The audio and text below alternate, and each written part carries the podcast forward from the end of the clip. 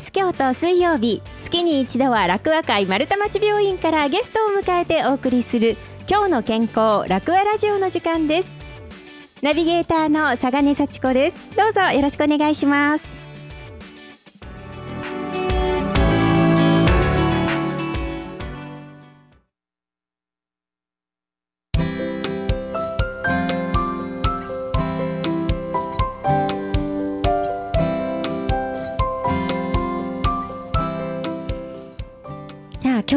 はスタジオの方にゲストにお越しいただきました。それでは自己紹介をお願いします。楽和会丸太町病院管理栄養士の滝本明と申します。よろしくお願いします。よろしくお願いします。はい、滝本さんは楽和会丸太町病院で、えっと、栄養管理室にいらっしゃるということなんですね、はい。今日はどうぞよろしくお願いします、お願いします。今日はあの栄養面から見る夏バテ対策についてお話しいただけるっていうふうに伺ったんですけれどもこれからの季節暑くなりますよね。はい。はい、あの夏バテ、まあ、毎年困ってらっしゃる方も多いかなと思うんですけど、この夏バテってもどんな風になるんですか？あの夏バテの原因って何なんですか？まあ夏になったらなね暑くもなりますし、はい。湿度も高くなりますので、まあそれに伴ってあの胃腸の働きとかも衰えてきます。でまあそれで疲れを感じやすくなったりとかっていうのもありますしあとはあの外が暑くって室内がエアコンで涼しいっていう状況になると、まあやっぱり気温差がすごく激しくって、うん。で夜も寝つきが悪くなったりもすると思うんです。うんっはいていうことからやっぱりどんどん体調が悪くなってくるかなっていうふうに思いますそので。っか、でもねこれからすごい暑いとやっぱりどうしてもエアコン効かせたいので、はいうん外気暑いのとちょっとなんかこう気温差がしんどいかなとは思ってもついついねあのお部屋の中冷やしちゃいますしね。そうですね。はい、そっか、それにまあ朝あななんていうんですか、夜は寝苦しかったりとか、あと反対にあのエアコンで冷えすぎて起きちゃうこともあるんですけど、うん。まあそういうのでもやっぱり睡眠はなかなか取れてないんですかね。そうですね、うん。まあ、それでだんだん体がだるくなったりとかしてやっぱり食欲も落ちてくることが多いと思うんですけどああ、そっか、全体的に食欲持ち、じゃあどんどんしんどくなっていく方向になっちゃいますよね。ね。あ、なるほど、そうやってどんどん、あのいわゆる夏バテっていう風になっていくっていうこと。そうですね。へー。でもうさらにこの冷たい飲み物とかを飲んでいくともうもっともっとだるくなってしまうのでそれがやっぱり夏バテっていう症状かなっていうふうになる感じほど、ますね耳痛かったです今。冷たい飲み物大好きなんで氷も入れてキンキンにして飲んじゃったりとかするんですけど、はい。あ確かにあの体冷えて気持ちはいいですけどあ疲れてるんですね。そうですね。そっか。じゃああんまり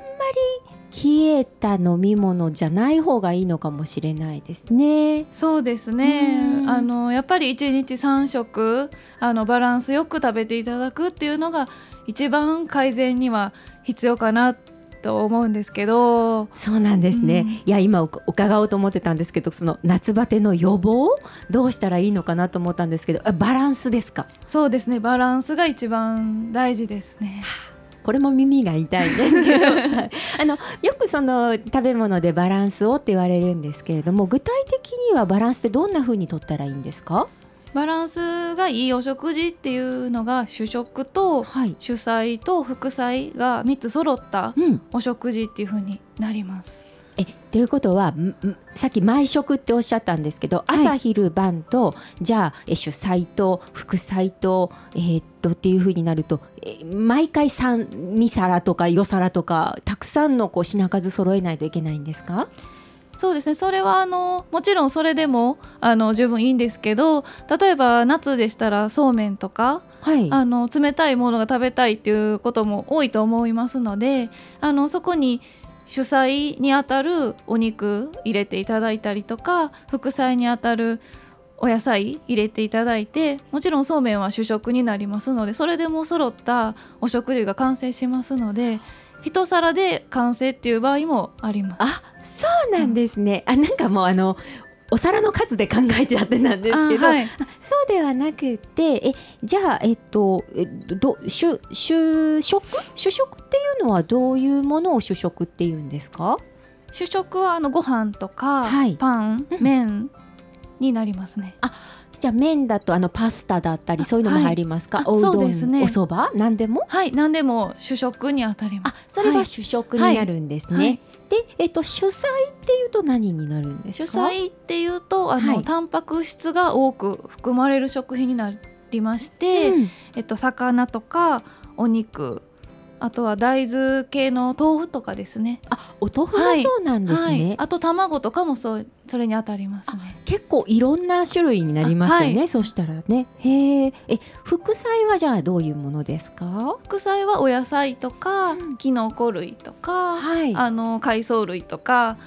そういう形になりますので、まあ、サラダとか、はい、おひたしとかそういった形にしてもらって食べるものにあたりますね。へあじゃあその3種類が揃っていればあの1皿であろうと2皿であろうと、えっと、品数は関係なくってと、いうことなんですね。へえ今おっしゃったそのおそうめんだったりとかおそばだったりとかにじゃあ具がいっぱい乗ってればいい感じですかね。まあ、具がいっぱいというよりかはその主菜にあたるものと副菜にあたるものが揃っているっていうのがベストですね。そっか偏って具が乗っててもダメですね。お肉ばっかりとかではちょっと、はいダメです。そっかちゃんとお肉に野菜か海藻か何かそういうのも一緒にってことです。あなるほどそういうのがバランスっていうことなんですね。はい、へえ。でこのバランスの取れた食事をすることで夏バテが予防できていくっていうことになるんですね。はいうん。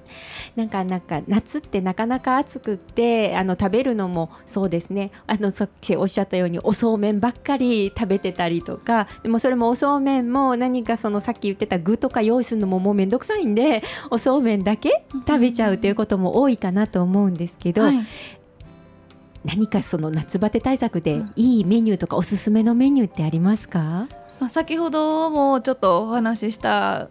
ことなんですけれども、はい、やっぱりそうめんにあのしゃぶしゃぶにした豚肉ちょっと湯がいてあの乗せていただいて、はい、でやっぱり夏野菜のトマトとかきゅうりとか美味しい時期ですので、はい、そんなんを乗せていただいて、ええ、そうめんつゆで食べていただいたりとかしたらさっぱり美味しく食べれるかなというふうに思います。おちょっと何ですかねあの冷麺だったりそんなイメージですかね。そうですね。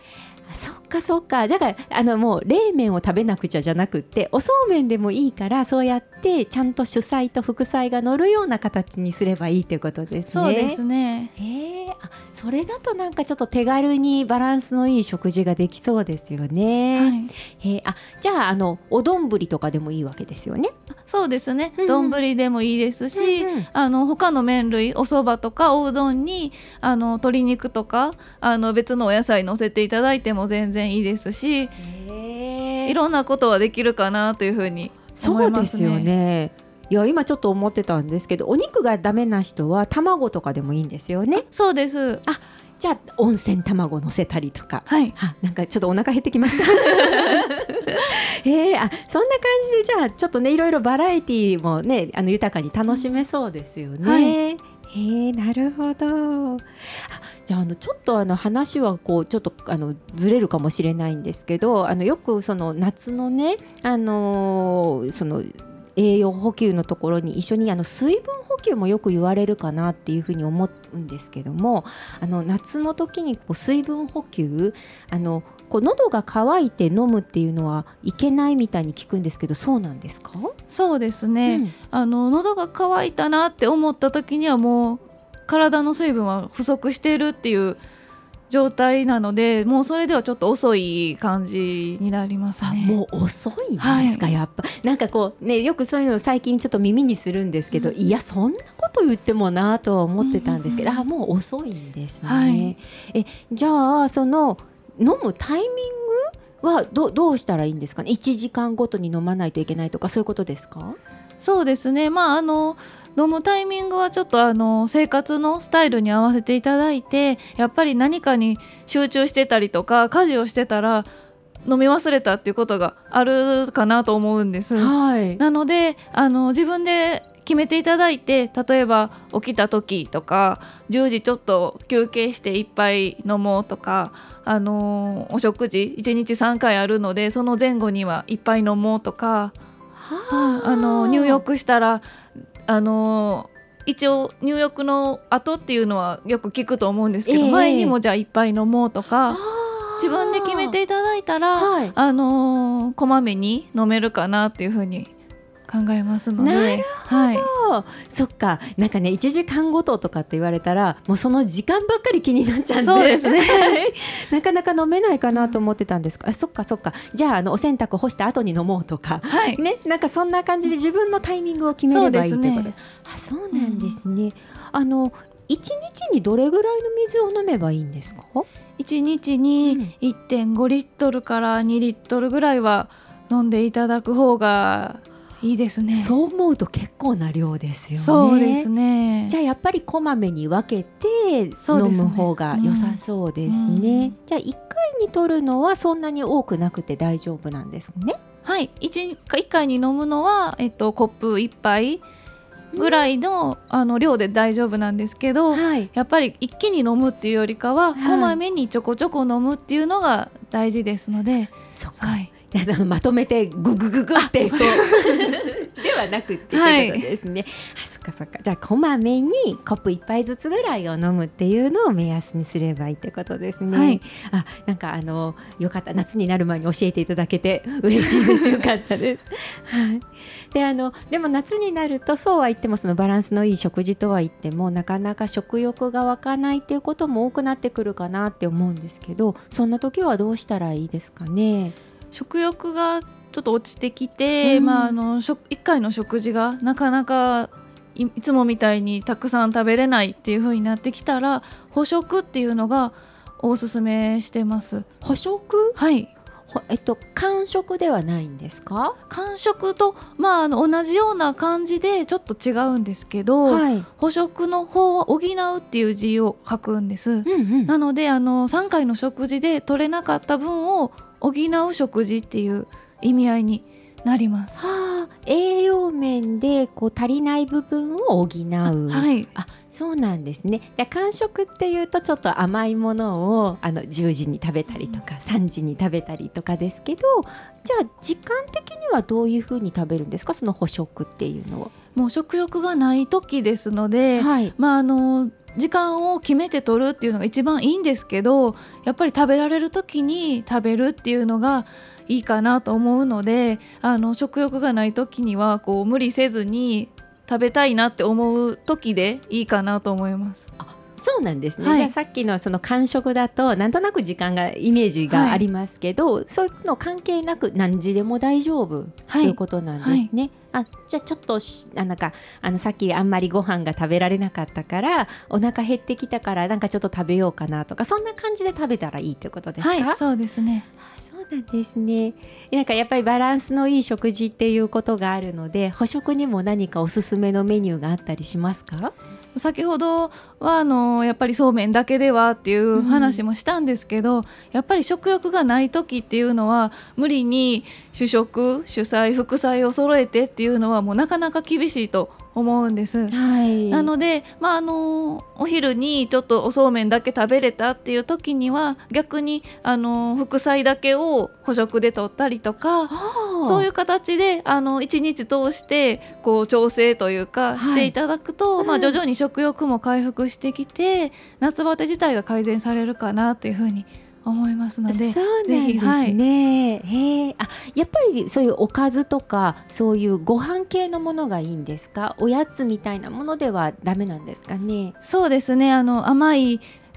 お菓子とか、あのー、冷たい飲み物とかですと余計に夏バテが症状が悪化してしまうっていうことがあるので、はい、やっぱり冷たいものっていうとちょっと胃腸に負担をかけてしまうので、うんうん、症状がちょっとあの悪化しやすいのでじゃあ冷たすぎない、はい、はい、もので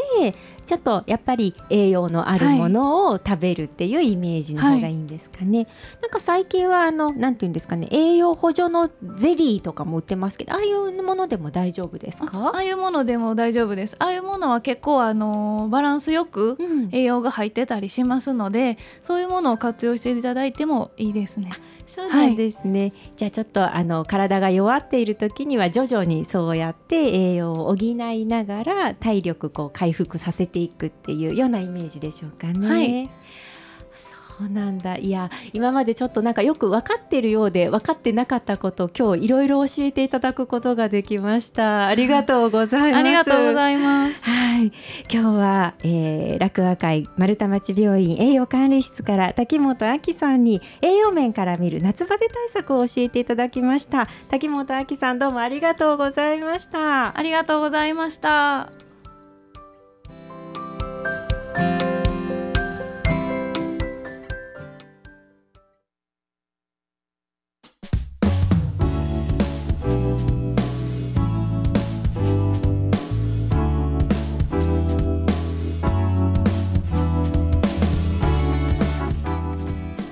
したか？このコーナーは放送終了後ウェブサイトからもお聞きいただけます。ラジオミックス京都のウェブサイト今日の健康楽和ラジオのページにアクセスしてどうぞお聞きください。今日の健康楽和ラジオ来月もどうぞお楽しみに。